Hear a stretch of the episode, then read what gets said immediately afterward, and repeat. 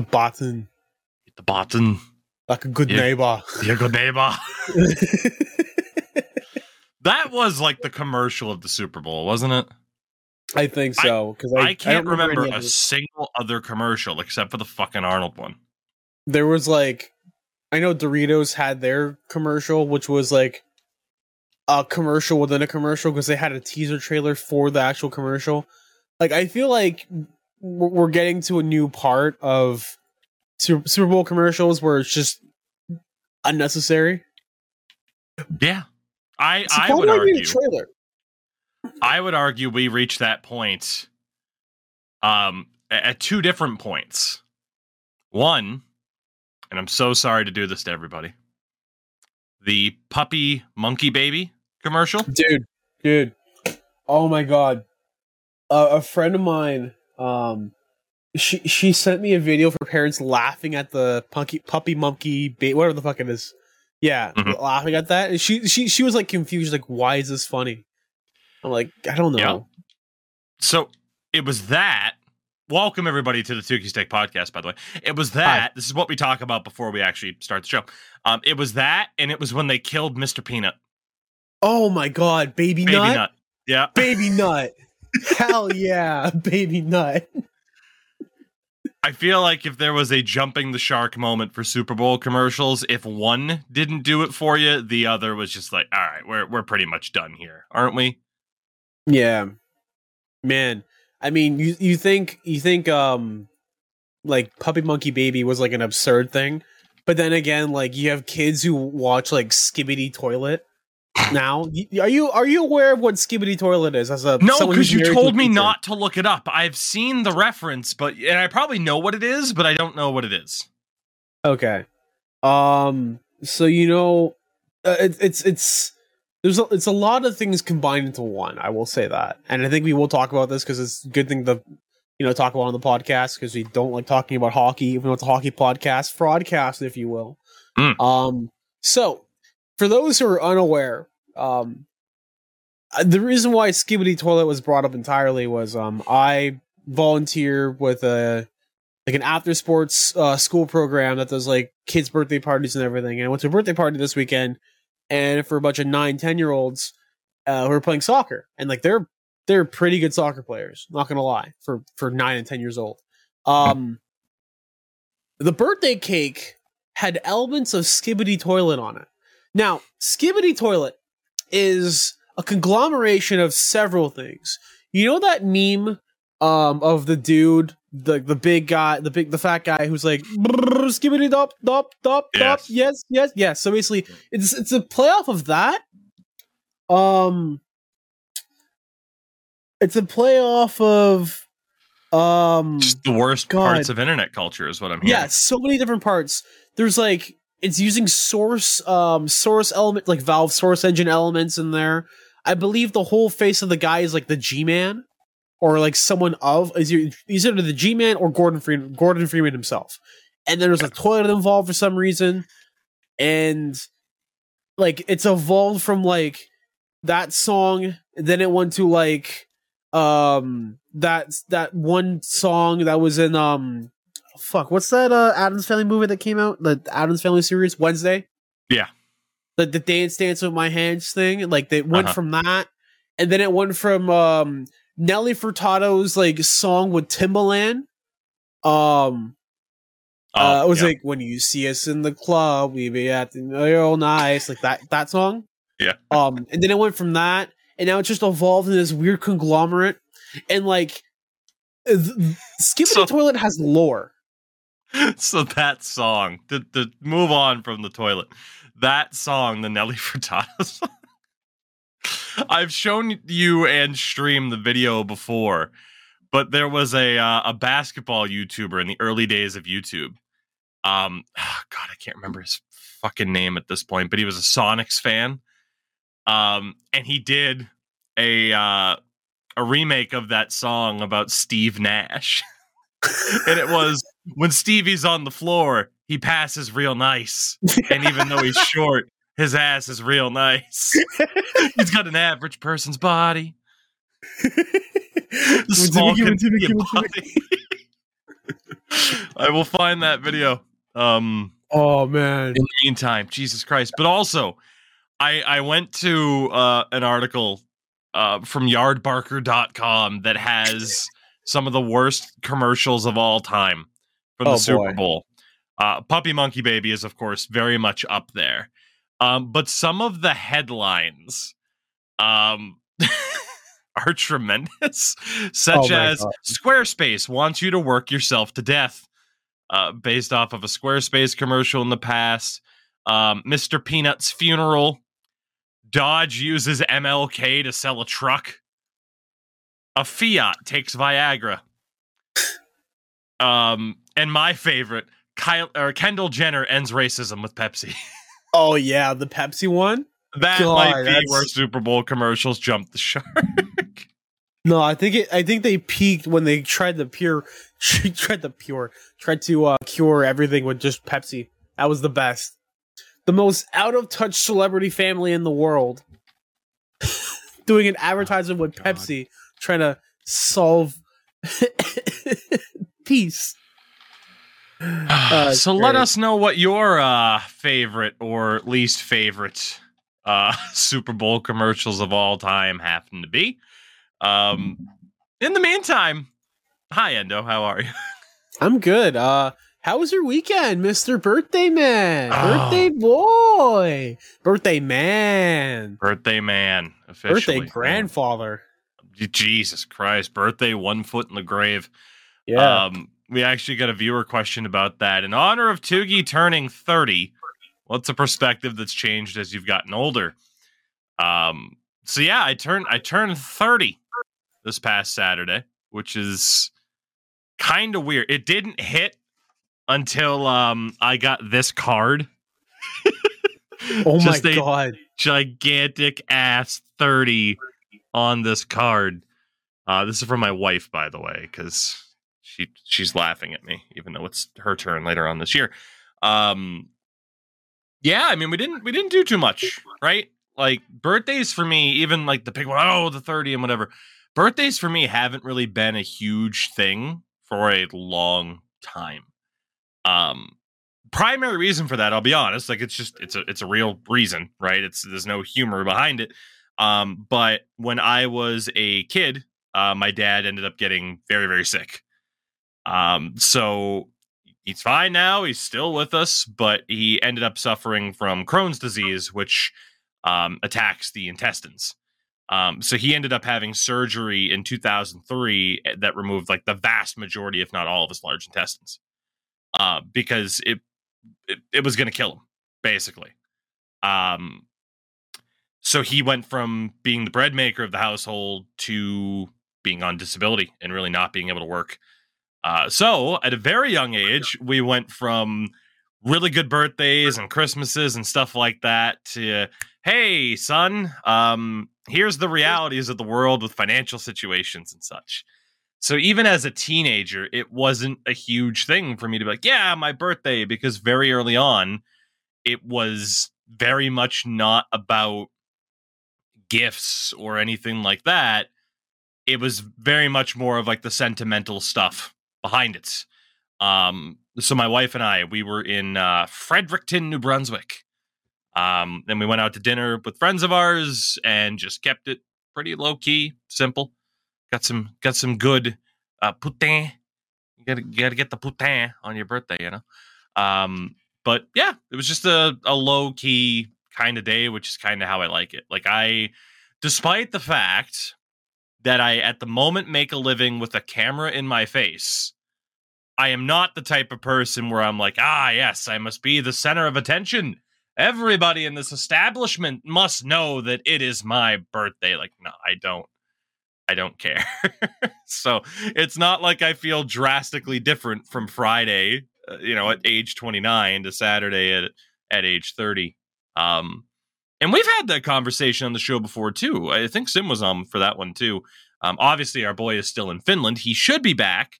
Uh, is actually coming back, I believe, March 1st, unless he's extended his trip. So next week, uh, he will uh, be here on the show. It'll probably be a midweek show as well because uh, going to North Kakalaki, Crash Andrews this weekend for AEW Revolution. Um, so I oh, wanted to be what home. you don't want to record it in the airport like he wanted to do for Turnbuckle? God, that was funny.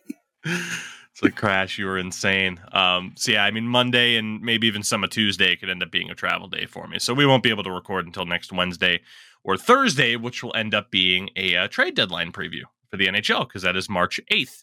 More on that shortly. Um, yeah, just overall, the, the birthday things haven't been haven't been too crazy. It was good, quiet day. I'm good with that. Don't need anything more than that. But it is goddamn weird to be like, ah, yes, I'm 30.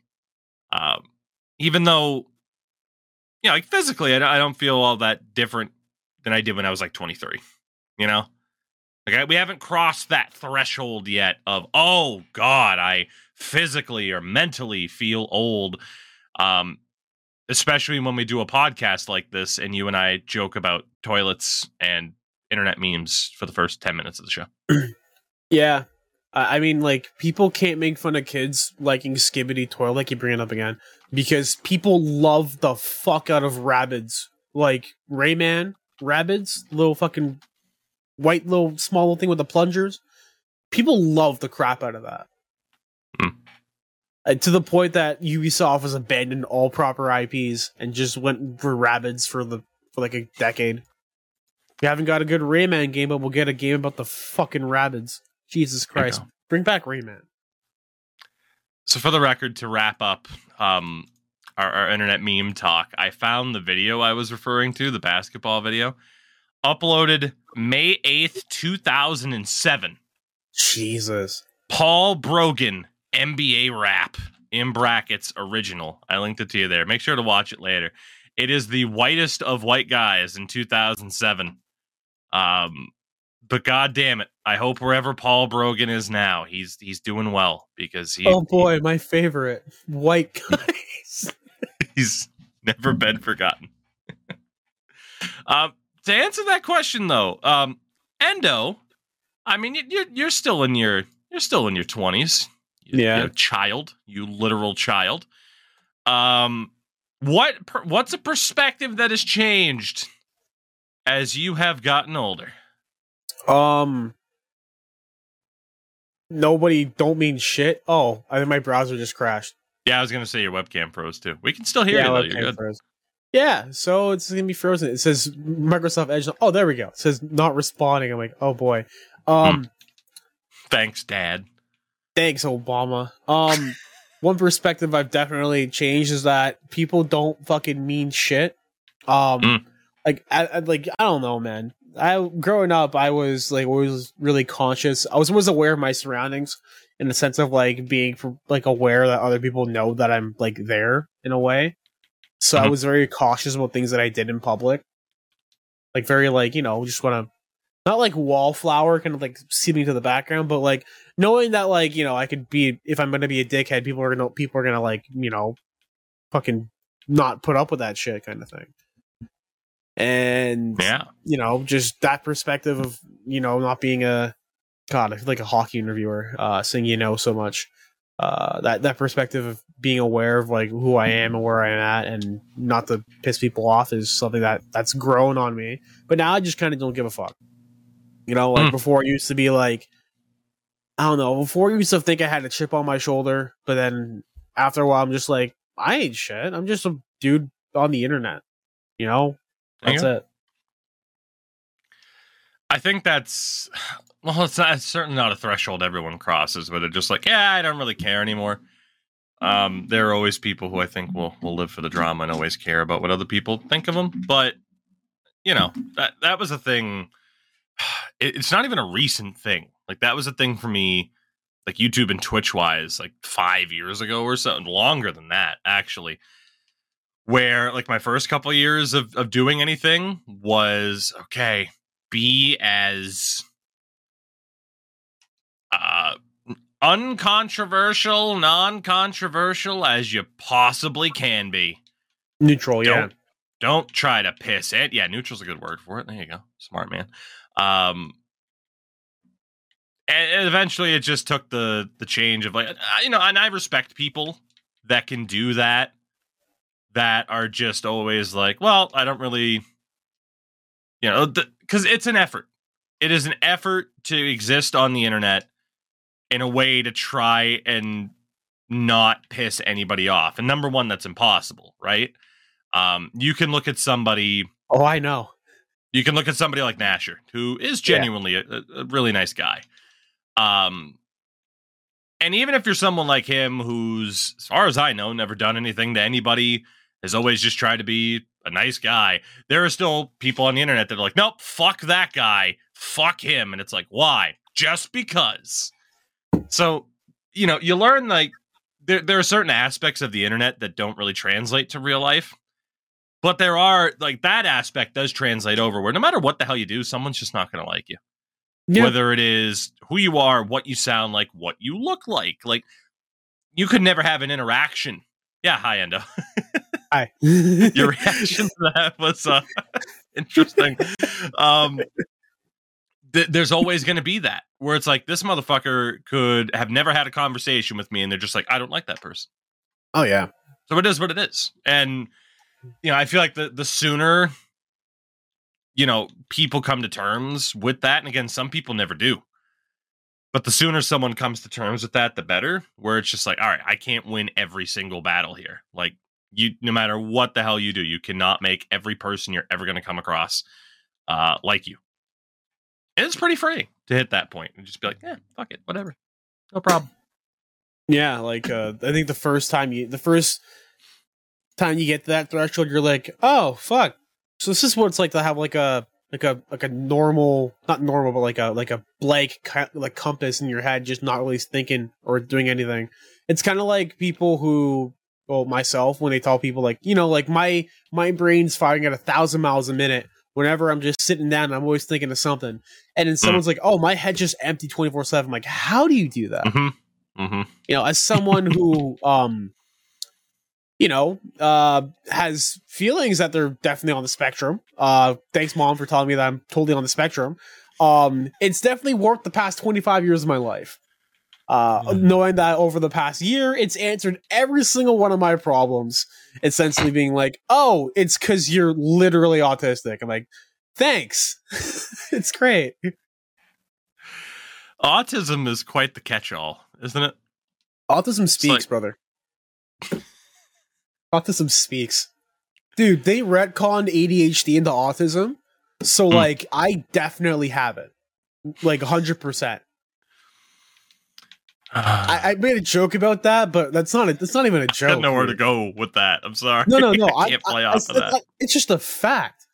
Like I don't know when, but during the past like four years, they they doctors or the you know experts essentially were like, hey, yeah, so ADHD is a subsection of autism, and I'm like, oh, okay, cool and then people started putting like on this is obviously Twitter's not a great source for anything, but they started putting AUDHD in their fucking Twitter bios, and I'm like, yo, is this like My what people. is going on here? Like, am, am I collecting the seven Dragon Balls? Like, what is going on? I think a what few people your like Venn that diagram of autism, Endo? Um, I don't know, but I'm right in the middle. I am encompassing. The, there's like 15 circles, and I'm like right in the middle, brother. There you go. Fair enough. Well, with that, um, what's your favorite birthday memory? That's our next question. My favorite birthday memory um, was the Maple Leafs getting their ass kicked in the Maple Leaf meltdown on my birthday. Mm. Mm. Actually, I think I do have a, a better memory. Um, my cousin um, who is now a lawyer. Congratulations, Ooh. and he's my lawyer. Um, he um, he uh, got me um seats. He got me box seats for a Blue Jays game on my birthday, mm. and he actually got my name on the um, the happy birthday board, which hey. I've never had that before in my life, and that was pretty sweet. Um, because like him and I, um, I'm gonna get personal again on the podcast. Him and I have been close because I'm a, I'm an only child. I don't have any like real brothers or sisters. Sorry, Tougie. Um, and I don't. I like growing up, single mother. You know, uh, kid was basically doing stuff whenever she had me in all these sports, keep me keep myself occupied, so I wasn't really bored or anything.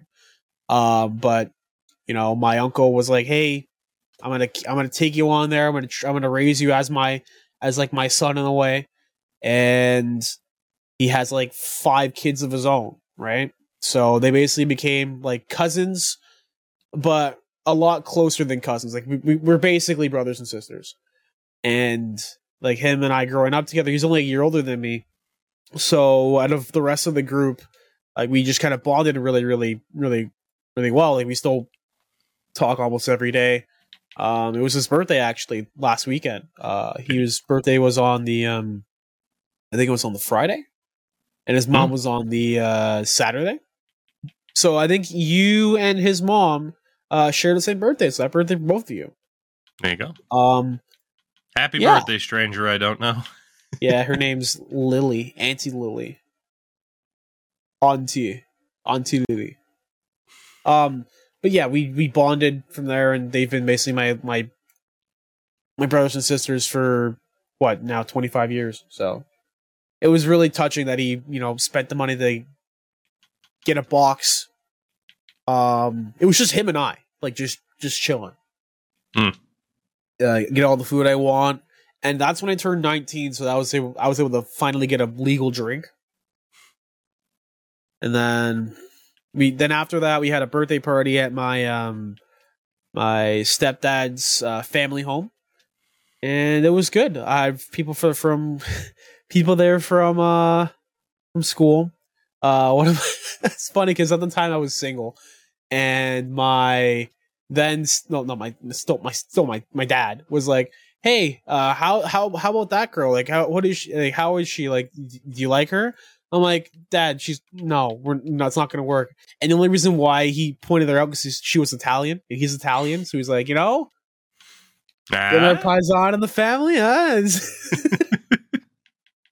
like, no, I'm gonna go as far from there as possible. And then, like, two years later, I met Polina. So there's that. you didn't go as far as possible, but you did go almost as north as possible. I went 24 hours of actual travel. Still pretty far. Yeah, it takes 12 hours to get to wherever to get a transfer flight.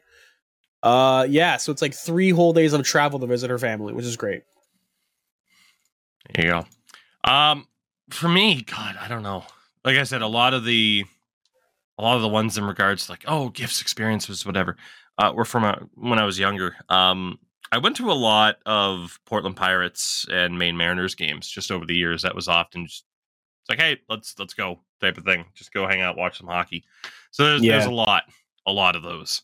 Um, I don't know if one specific instance stands out because I went to so many games that I can't pinpoint exact dates of things of like, oh yeah, and that's when it was this game and stuff like that. Like, eh, memory's a bit a bit spotty. I'm getting old after all. So um yeah, I don't know. There's just like I said, most of the birthdays have been less about like, oh yeah, and I got this I got the iPhone 7 on that day. It's just more like no, I spend my birthdays either hanging out with friends, family, both, and you know, yeah, simple, simple. Yeah. I'm a simple man. Very simple. simple man. I've been doing a lot too with like Marlies games because of how cheap it is. Just Mhm. birthday special event that I have going on. Just go to a Marlies game. I think um last year my birthday I went to go to the Marlies game with my parents, and uh it was pretty cool because um Malcolm Subban was in net for the Amerks, and my mom knows the Subban family like pretty well. So like she like waved over and he like second glance like halfway through the intermission was like, oh shoot, like hey, whatever. Like and they actually knew each other kind of thing. It's pretty cool. Malcolm Subban on the podcast one. Bruins legend. Um, I mean, PK Subban just did a podcast with uh, some random kid from Montreal, so hey, anything's possible. You never know, right? I could literally say, "Hey, PK, we have the same birthday.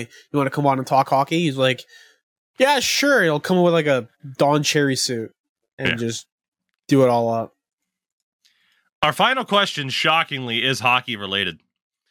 Boom. Congratulations. A prominent documentarian has come to you and offered you the chance to make a hockey documentary, but they give you one caveat. It must be about a specific obscure thing regarding the culture or the history of the sport, what is your documentary about? I have an answer for this.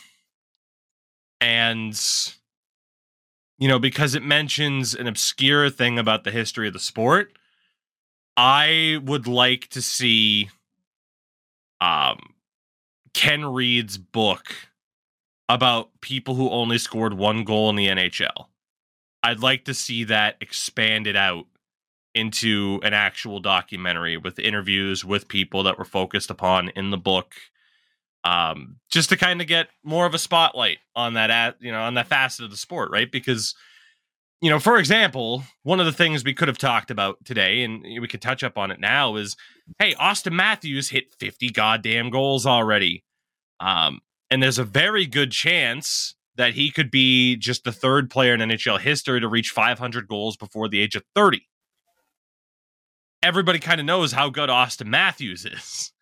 But what about the guys who only scored that one goal or only played in that one game? Um, either that or just give me a documentary about like Nathan Gerbe or someone who was just very undersized that still succeeded. Um, Short Kings. Oh, oh man. the Short Kings documentary. Hosted by Pete Blackburn. Hosted by Pete Blackburn, yes. Or like the greatest NHL players from insert state or province here. The greatest NHL players from New Hampshire. you must be this part- tall to rot. the, the NHL short story.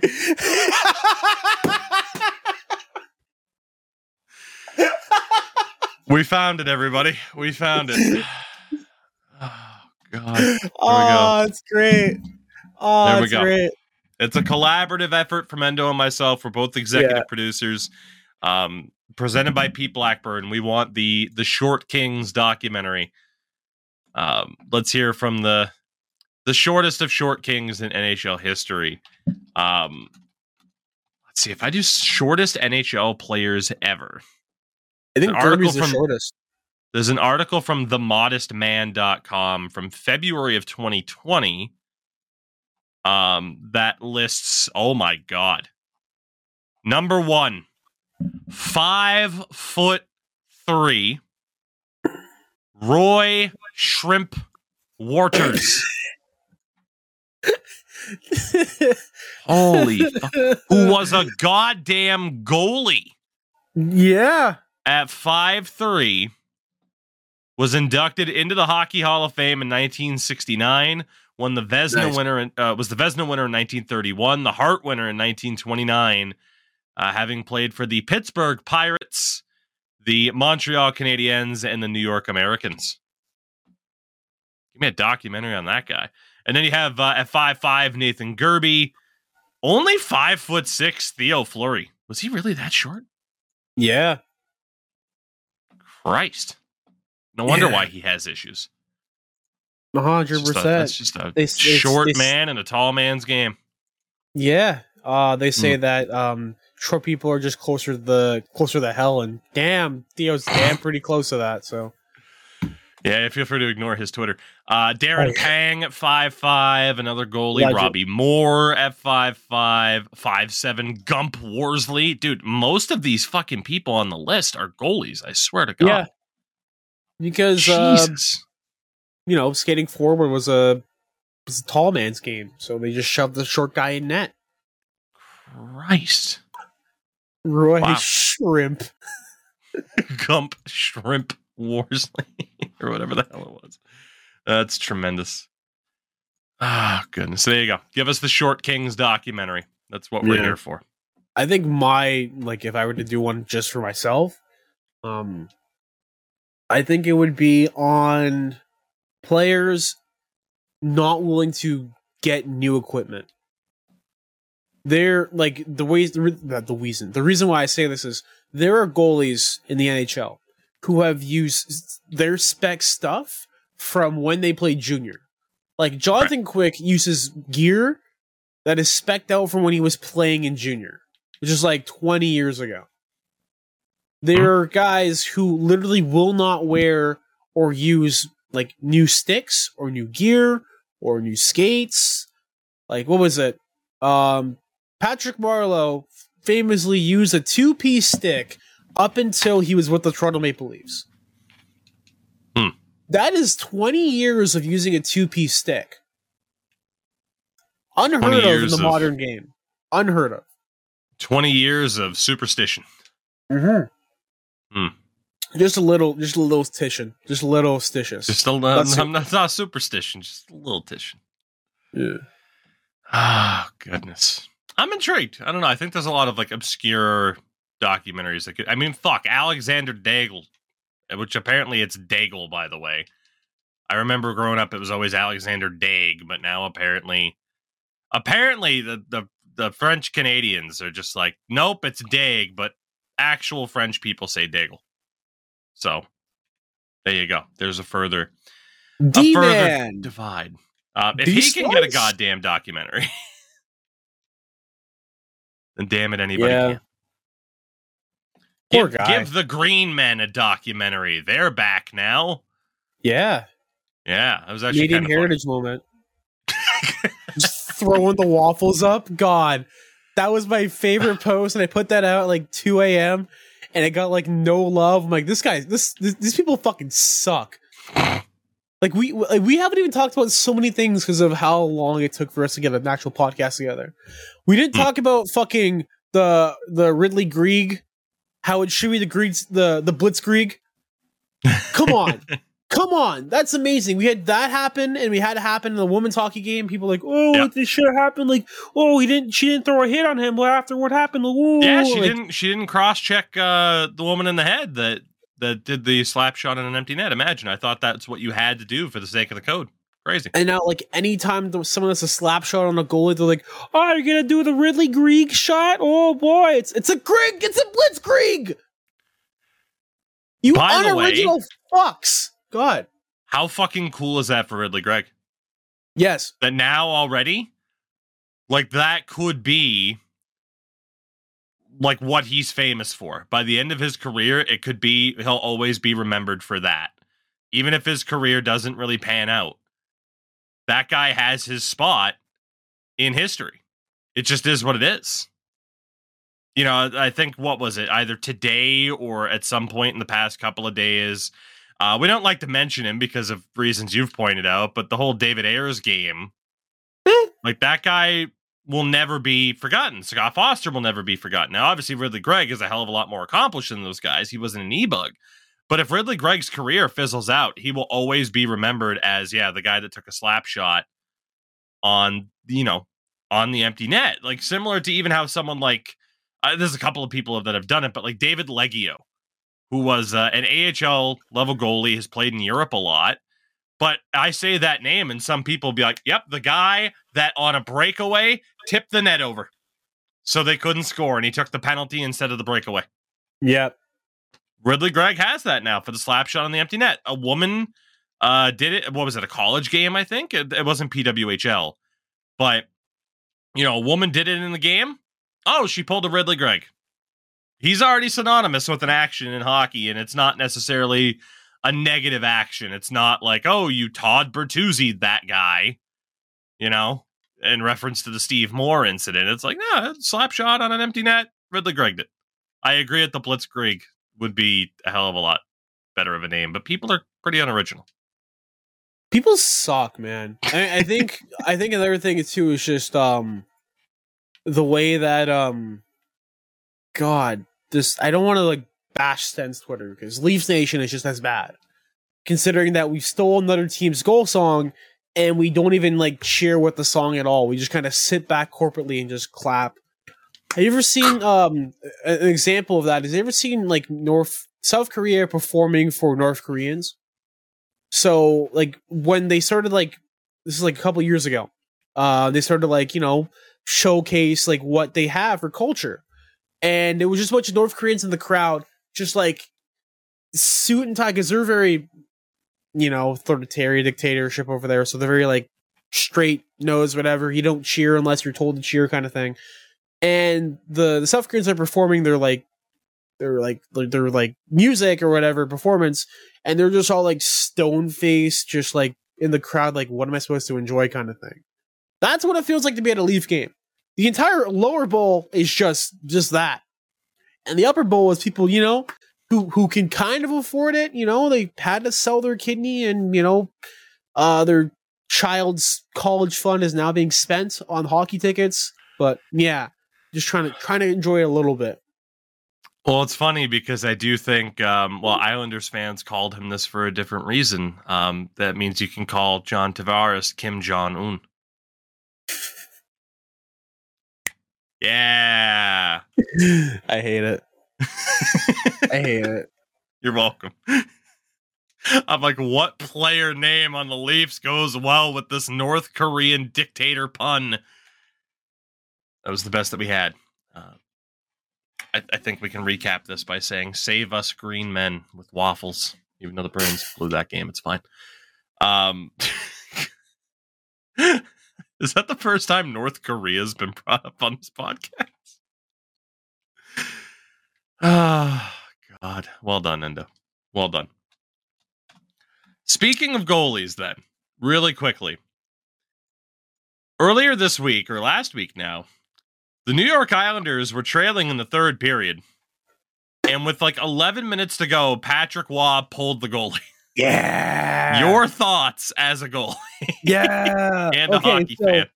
So they there was an actual study about this done a couple years ago where um people found out uh, hockey nerds found out that the statistical best time to pull your goalie stat wise is with like 10 minutes to go in the third. I can't find the article about this, but I know this was written because I was laughing my ass off when this when this came out. Because just imagine just you know just bench going to the bench and going and just being just chilling there. It's hmm. amazing. So I love the idea of this. I love random obscure shit happening in in hockey, no matter what it is, because it is always interesting to see people freak out on Twitter and mm-hmm. to see people's discourse just kind of be like, "Yo, what the fuck are you doing?" Like it, it reminds me of um the the Tony X tweet. The goalie just said "fuck it" and left. that isn't that. I think that one is in the um because there are certain tweets that the uh, I think the NHL and Hockey Hall of Fame did that were like, "Hey, we're gonna put these tweets in Hockey Hall of Fame," and I'm like, Hall of Fame level tweets. Yes, it was like social media moments that like were like Hall of Fame level. Hold on, Hall of Fame. I recall tweet. this too. Yeah, um, I don't. I couldn't tell you what else was there because I mean, what else does compare to the to the Tony X tweet? But oh, here it is. Um, uh, 129 years every season, 52 players and staff from the Stanley Cup winning team earn the ultimate honor. Their names forever engraved as champions on me. Uh, is in the Stanley Cup. Uh, earning that honor takes a lifetime of work and commitment, not just from your team, but for your fans. That's why, for the first time ever, the NHL has selected 52 tweets from loyal fans to accompany me as the official championship artifacts. Your tweet is one of them. And the tweet was um uh the Stanley Cup uh saying I'll be in the building on Monday and then Tony X a aka Sol Solu City um on Twitter saying you're in a long-term relationship with Pat Maroon. This is like when Pat Maroon was mm. still uh you know part of the Tampa Bay Lightning. Winning. Yeah, that was Stanley Cup champion tweet 20 and 52 and I said um that uh, someone said that the goalie just said fuck it and left, and white people have been hiding hockey from us. This shit lit should have been Hall of Fame level tweets. I like hmm. the one where he used the N word. That was the best. I gotta find it. I will say the word verbatim because we'll lose any sponsorships we don't have. So, um, uh, Tony X. God, where was it? It was really fucking funny. Yeah, because I, I found it there too. It was great. Oh man, beautiful. It is. Um, while you look that up, Islanders wise, by the way, um, when we get to our show next week, talking about hey, who should buy, who should sell. Um, yeah, they, they have three wins in their last ten games. They're nine points out of the playoffs right now. If you're Patrick Roy, why the hell not? Just throw whatever the hell you can at the wall to try and turn things around. But it's it's not looking too good uh, for the Islanders and their playoff hopes this year, amongst other teams. then again, we'll talk to or talk about next week. Did you find what you were looking for, Endo? No, I found something else entirely different, and I'm just gonna look away and not even talk about it. That's fucking weird, dude. Yeah, Fair never enough. mind. Okay, we'll, we'll talk about something else because I just found something that was cursed. Um, Speaking of cursed, oh man, oh, talking about teams that aren't in a playoff spot, um, I saw this stat about Jeff Skinner on Reddit the other day. Uh, Jeff Skinner is 20 games or so away from playing in 1,000 NHL games. He has not played in a single playoff career or a single playoff game in his career. Uh, the previous record for most games played before making the playoffs was Ron Hainsey, Leafs legend, who had played in 907 games, made the playoffs, and won the Stanley Cup on his first attempt. The record for never making the playoffs 734 games for Guy Charron. So Jeff Skinner, I mean, potentially has both of those records in terms of most games before finally making the playoffs, and potentially, I mean, he could end up with the other one for most games played in a career without ever making the playoffs. This poor man, and I'm sorry Yeah. to twist the knife on uh, on Sabres fans based off of the season uh, that they have had, but this this is what you get for getting your hopes up you're Buffalo sports fans. You should have known never to get your hopes up. It never works out. Never ever. In terms of something though that we actually could talk about, that has a little bit more depth to it. Adam Ruzicka. oh yeah. Well, So you mentally prepare for this one, right? Endo? Uh, not even that. I I was gonna make a sinus joke, but my sinuses are clogged, so maybe I might need to. Ah, you know, you. Yeah, that's a bad joke. It's one of my worst. Apologies. So Adam Ruzicka is a 24 year old uh, former draft pick of the Calgary Flames who earlier this season uh, was claimed on waivers by the Arizona Coyotes. And oh yeah, no. By the way, what you what you posted, I, I had seen that. Yeah, people are weird.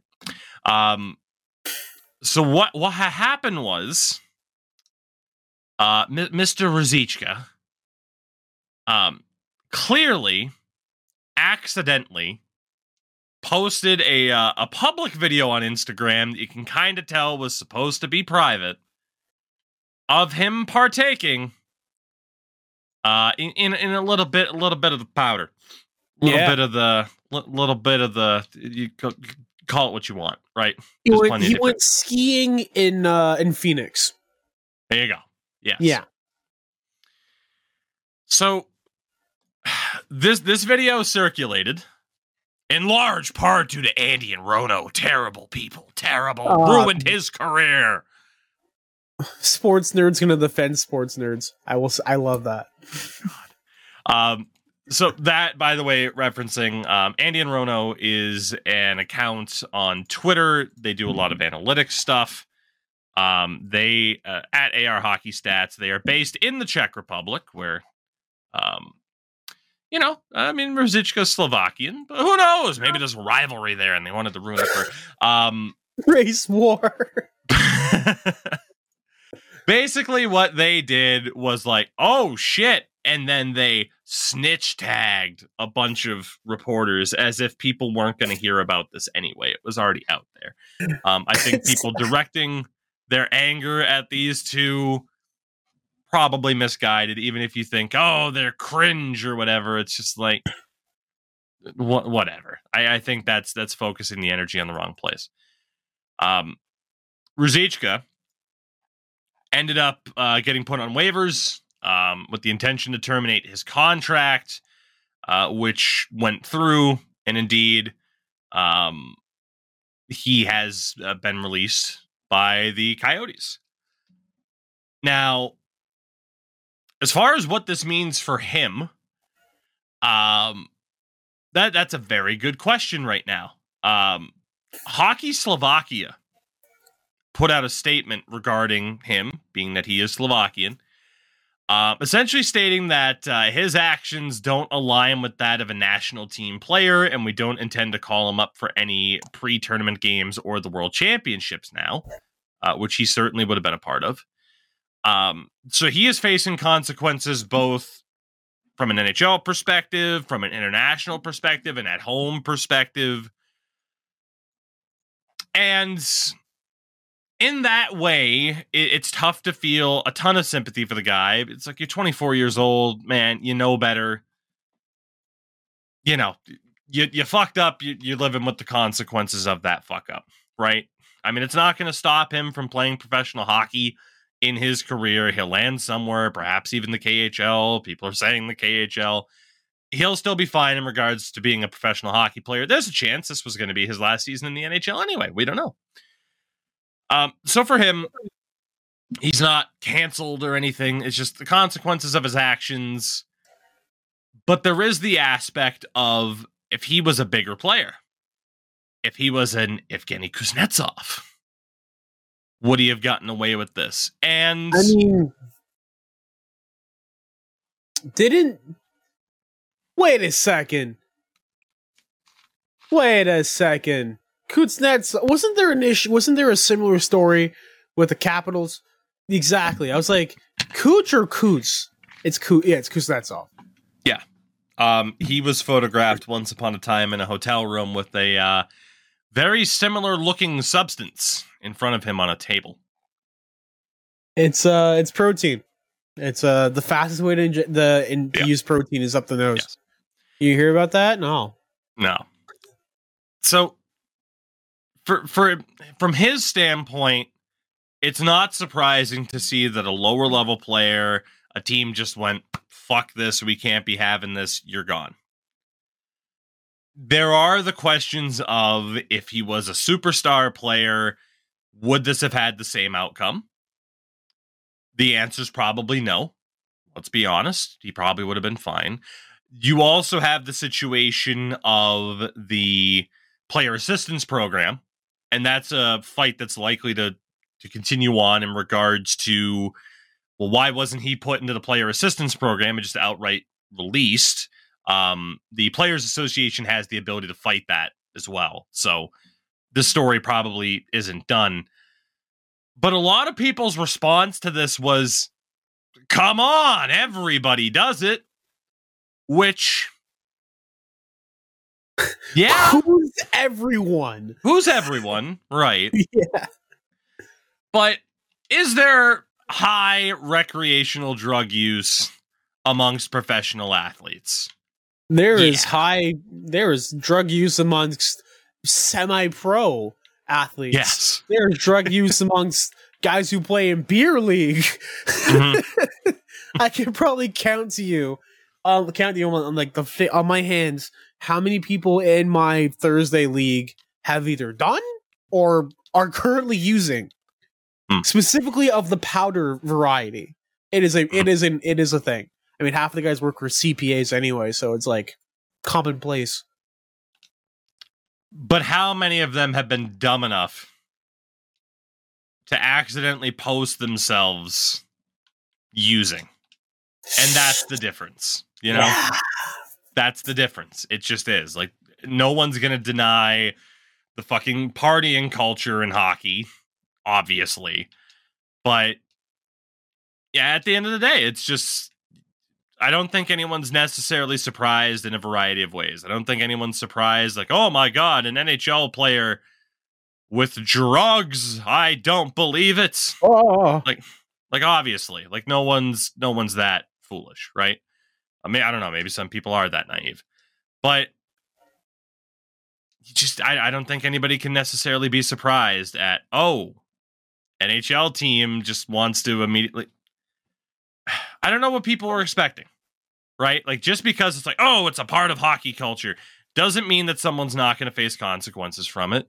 And oh well, would would superstar have gotten cut?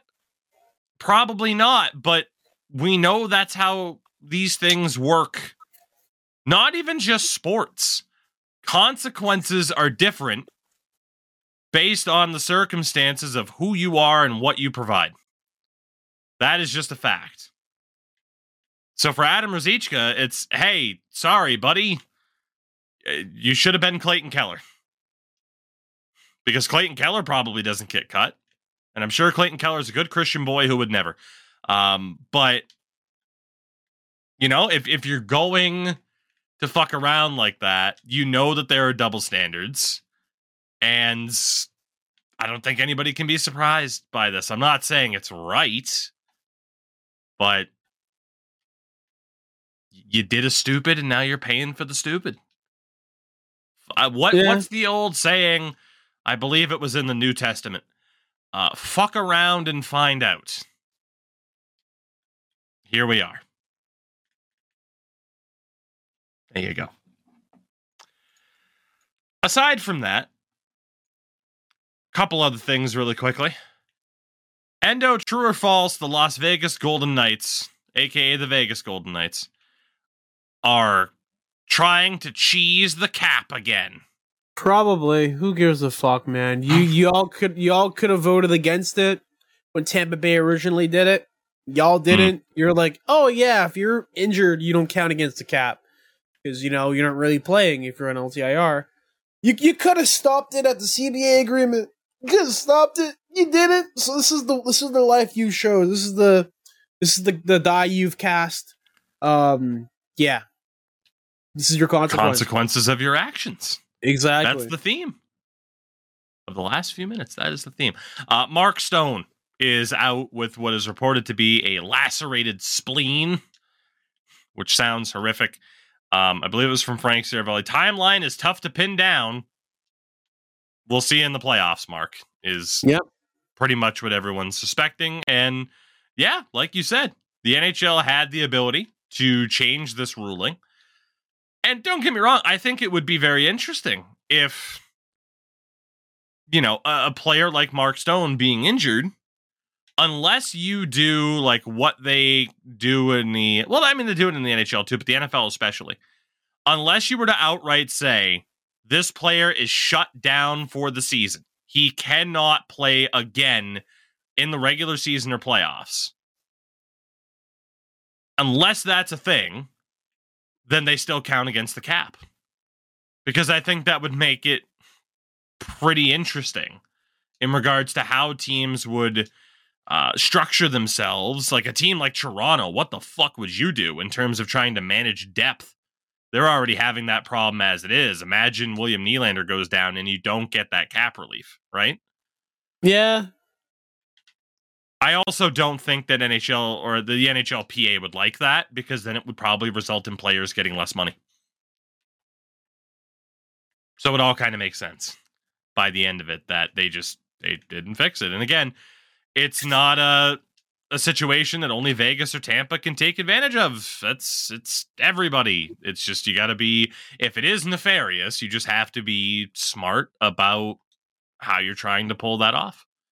And you know, maybe Mark Stone would be good to play in the middle of March. But who's to say? Maybe Gabriel Landeskog could actually physically play hockey right now for the Colorado Avalanche. But is it beneficial for them to get through this trade line? Trade deadline, maybe pick somebody else up, and then you also get your captain back? It is pretty beneficial. That's what professional sports are it's gamesmanship and trying to bend but not break the rules to your favor. That happens in every goddamn professional sport. That is just a fact. So the NHL is no different, and yeah, I don't view that as a as a as a big issue whatsoever. What I do wonder in regards to what is viewed as an issue or not from your perspective here, Endo, is, is another kind of bigger topic similar to the Ruzicka thing. Matt Rempe of the New York Rangers might be the most talked about player in the league right now. Despite the fact that he has played in less than 10 NHL games at this point. He has like a combined like 10 NHL minutes, dude. Of like Yeah. actual ice So- time in like five games. It's nuts. In those five games, he has averaged four minutes of time on ice a game, including one game against New Jersey where he had one shift and played 13 seconds. So the conversation surrounding Matt Rempe right now is in regards to his consistency in fighting. He debuted in the Stadium Series game that the Rangers played over the last couple of weeks and immediately fought in his first shift against uh, Matt Martin. Then on Saturday, after a, a six day break, on Saturday, he fought Nick Deslauriers when they played the Philadelphia Flyers. And the next day, he fought against Matthew Olivier when they played the Columbus Blue Jackets. He is now at 10 fights on the season between the NHL and the AHL, uh, with a total of, again, five NHL games. And in the AHL for the Hartford Wolfpack, he's played 43 games. So 10 fights over 48 games. Mark Spector put out a tweet. Um, quote, Rempe shouldn't be doing this every day. Someone in the Rangers org needs to take better care of this young man. He doesn't always have to say yes to fighting. It'll be a short career if he does. He is kind of bringing back up the conversation surrounding enforcers and an aspect of the game that we haven't seen on on display like this in a while because this used to be commonplace. You get a younger guy, and keep in mind, this dude's only 21 years old. Yep.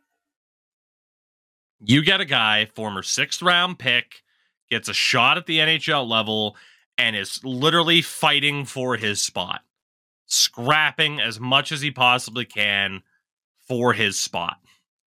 This used to be just the way things were over the last couple of years, it hasn't quite been that.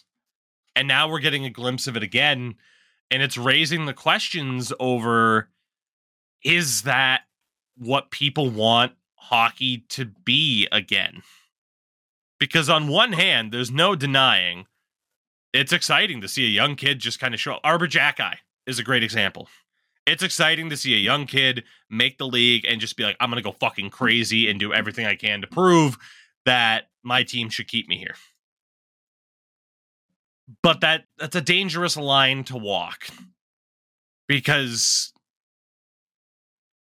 I don't really have another way to phrase it. If we're calling that a tightrope, you can look over each side and see a trail of bodies.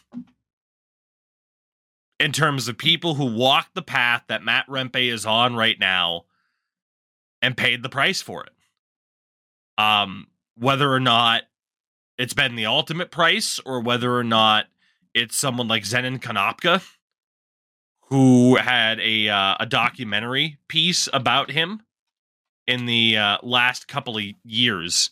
Um, I believe it was he was interviewed for Ice Guardians, if I'm not mistaken, which was 2016 already. Um, but within that film, you know, it was showcasing just how beaten down and broken his body was by his mid 30s.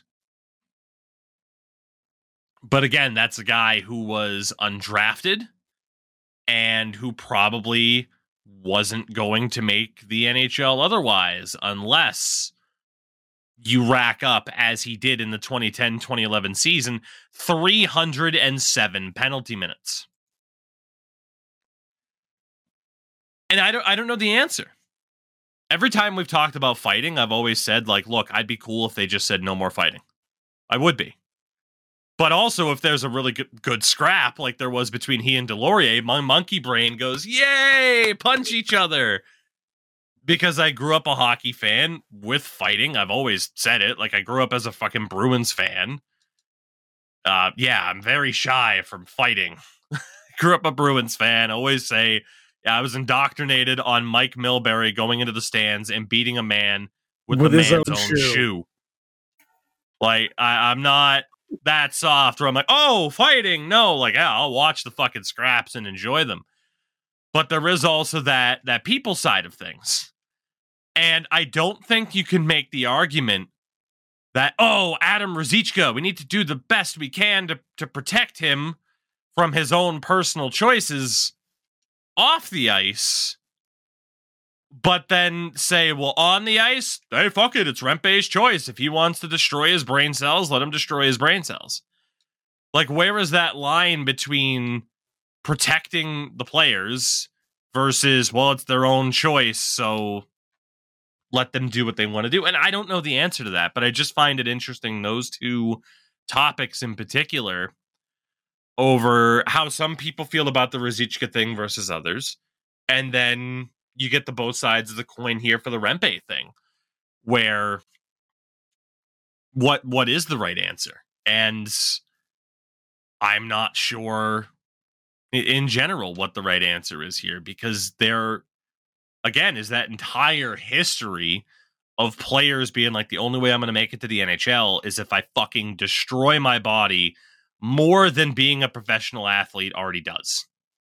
Right? Like Sidney Crosby's not a fighter. But you know that in a lot of ways his body is beat to shit because that's just the nature of being one of the top 0.1% of athletes in the world. That's just a part of it. Then you have someone who might be a fucking career enforcer, and it's like, well, Jesus Christ, like, yes, that was your way of making money, and the only way you were going to make it in professional hockey. But at the same time, is that what you want the sport to be? Where it's, yep, this is this is an avenue for you. Like it would suck for some of these guys to not get to live their dream and to make their living in this way. But then what is that line of protecting people from themselves? To say, yes, if we allow this, you could make a living this way, but we're trying to save you from yourself, type of thing. And I don't know. I don't know. It's it's been a topic that's been there for a, a long time. I mean, the guy in Matt Rempe's case, two points, you know, scored his first goal. Um, in the most gritty way possible. He was screening the goalie using his six foot seven frame, and it just bounced foot off eight. of his skate. Six foot eight. Got to get it right. He's listed as six seven on NHL.com, but maybe six eight in skates. Um, Yeah. I don't know. I don't know. Like on one hand, it's like, yeah, I want to root for Matt Rempe to do well, to succeed and living his dream. But you know, it, it's that conversation of can a 21 year old rightfully, even can a 30 year old rightfully look at the consequences of their actions in that regard and just be like, all right, well, they, they made the choice. It's fine. And maybe maybe they're maybe that is the right answer. Maybe it is. It's just look, there's enough information out there about CTE and the effects of this. So if you're going to choose to uh, go after this and proceed with this, well, you know the risks. So deal with it. I don't know. I don't know what the answer is. The other aspect to that is someone else who was in the news over the past week is a former enforcer. Matter of fact, he is still an enforcer to this day. Yeah. And that is 52 year old Donald Brashear, who was in the news cycle for a fight. Um, and this is one of those things where it's just like, okay, how how do we how do we feel about this um type of thing? Now, in Brashear's case, um there's been a lot of conversation about money mismanagement from his playing career. You know, he was in the NHL from 1993 until 2010. But there was a lot of conversations about money mismanagement and and what it is, but the fact is, you you now have one of these guys that walked that line of would he have been an NHLer unless he could fight? Um, and now you see him again at 52 years old, getting into fights in the LNAH, uh, So- which is about that league, I will say this. That is the like semi pro league in Quebec. Excuse me. Semi pro league in Quebec. That is like a fighter's paradise. Mhm. That league has fights all the time. There is a very famous video um where there was a legitimate line brawl. Like Mhm. the entire bench all just going at each other and one dude like fought like four guys on the other team or whatever and it was insane like that league is like if you're a fighter and enforcer no matter how old you are you're that's that's your that's your haven your your your place to be kind of thing Mhm. just flat out like I said, I don't know what the great answer is, but all I know is that it is sad to see Donald Brashear at 52 being like, what's my best way to make a couple hundred bucks a night? 52 years old, get dropped in a fight. Uh, You know? I mean, I, I feel like if you're in that league itself, you know that it's a fighters league or whatever. That's Um, fair too. I, I think he's definitely aware that you know it's what he's what he's for. Um, at the same time, you know, you can tell a guy not to do something, he can go do it. You can't really control him in that kind of sense. So if a guy wants to go out there and you know be an enforcer in a league like that at 52, go for it. He he's personally signing up for it. It's not as if teams are throwing him out there on purpose. It's like he wants to go and fight out there, you can go fight out there, kind of thing. Yeah. Again, that's the conversation, right? In terms of personal responsibility, the personal choice of what you are going to do versus what is the responsibility of the sport to say and the NHL especially to be like okay we want this to be a thing versus we don't want it to be a thing um what was learned in the aftermath of guys like Derek Boogaard Wade Belak and company passing away very young and is that you know a direction that you're okay with going towards? Or is that something where it's like you know, Rempe, we we love you, bud, but let's not have this like be the primary way that you're competing in the NHL because it's not going to last. I don't know. Like I said, I don't know what the answer is, but it's interesting Yeah. that this conversation is still kind of going on in regards to what is the NHL going to be and what is the role of enforcers and what's the standard for fighting going to be and all of that moving forward. To end on a, a somewhat high note, I also wanted to just uh, validate Red Wings fans really quickly. Um, Detroit currently in a playoff spot, and a big part of the reason as to why they are is Patrick Kane, who scored the overtime winner for the Red Wings over Chicago in Chicago over the weekend. Uh, Kane is now at 28 points in 27 games played. Um, there were a lot of questions about is this guy cooked? And the end of last season, yeah, it wasn't looking very pretty. Has off-season surgery, signs middle of the season with Detroit, and it was going to go one of two ways. It was either going to be like, "Yep, yeah, no, you're you're pretty much done," or it was going to be, "Oh shit, he, he's back." And the surgery worked and helps him kind of turn back the clock and get things back under control. And uh, yeah, it's it's the latter. And Patrick Kane is looking as good as he's looked in a very very long time.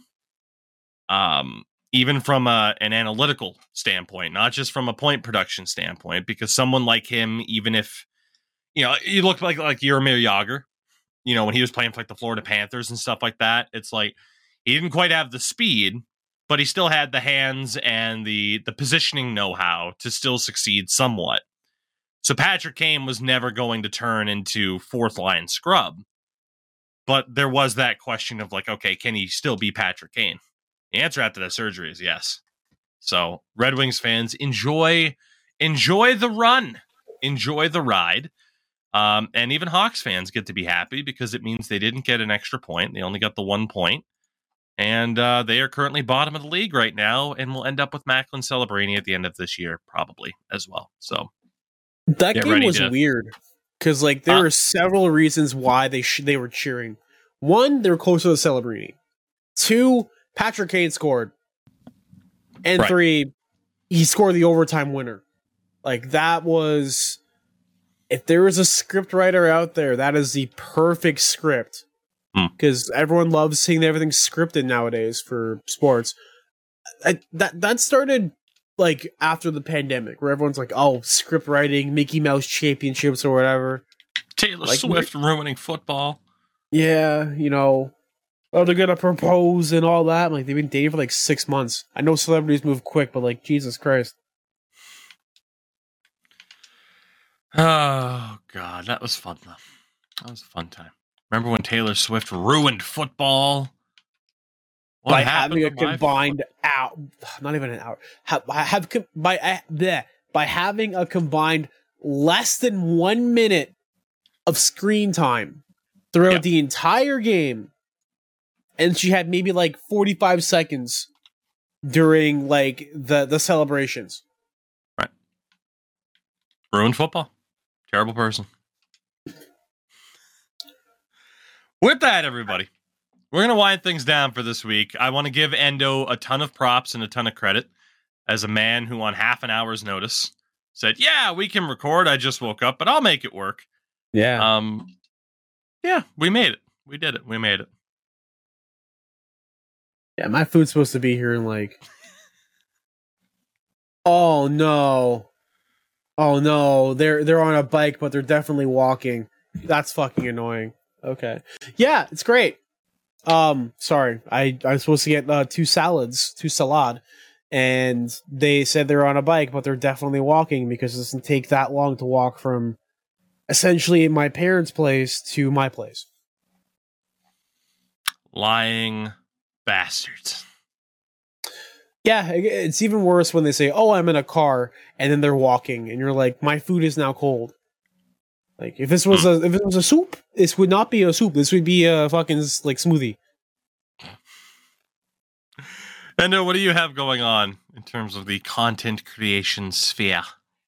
Streaming be a pro. Uh, I'm gonna go find my bro my my bro pro, uh, my GoPro for um this week because we start playoffs for our hockey team, and I kind of want to win a championship, and I kind of want to record it because I haven't won a winter season championship, and if you win the winter season, you get to play. You play facilities, and then if you win facilities, uh, you play nationals.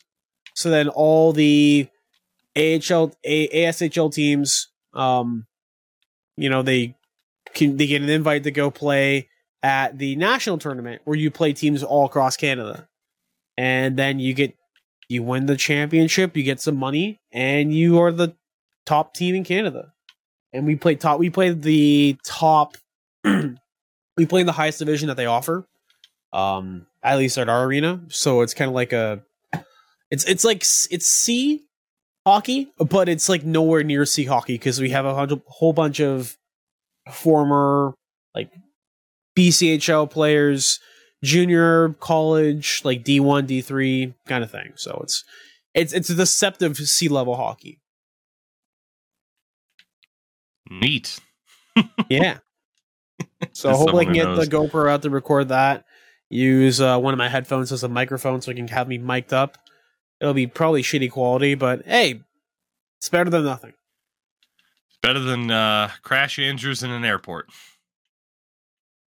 yeah Anyway, he's gonna hide down in the bathroom just kind of like record the podcast. He's, he's pissing next to a dude and he's like why are you talking about Ric Flair? You boys talking wrestling? I'll be uh, on the NCAA football streets for a couple of days before heading to the streets of Greensboro, North Kakalaki. North and then I'll be back for a few days to talk hockey on a podcast and stream. And then I'm going to Boston.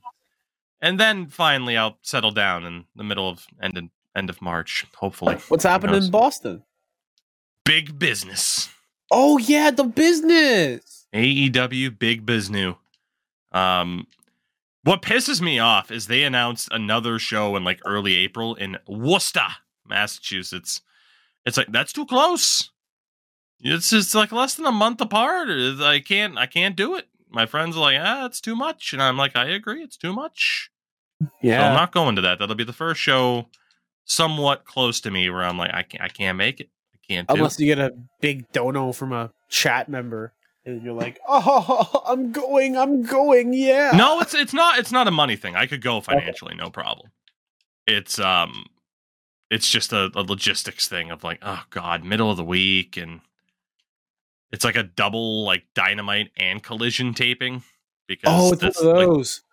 yeah 'cause, like, the- supposed to have one of those too. Um, the next one they're having at Coca Cola Coliseum is like a rampage, dynamite, collision. Like it's literally like twelve out, like seven hours of wrestling. Twelve hours, no. It's like oh, it throws open at seven. It's like eight, nine, ten, eleven, like eleven thirty. You're getting out of that building. So i'm like i i, I just I can't, I can't do it. I can't do it but it's okay. I will i will live. There Yeah. there was bound to eventually be an aew show in the state of massachusetts that i couldn't make either living or dead. It was just statistically going to happen. Happy birthday america. We'll see you next time everybody. And uh make sure to, to join the petition for the short kings uh, nhl documentary we'll see you next time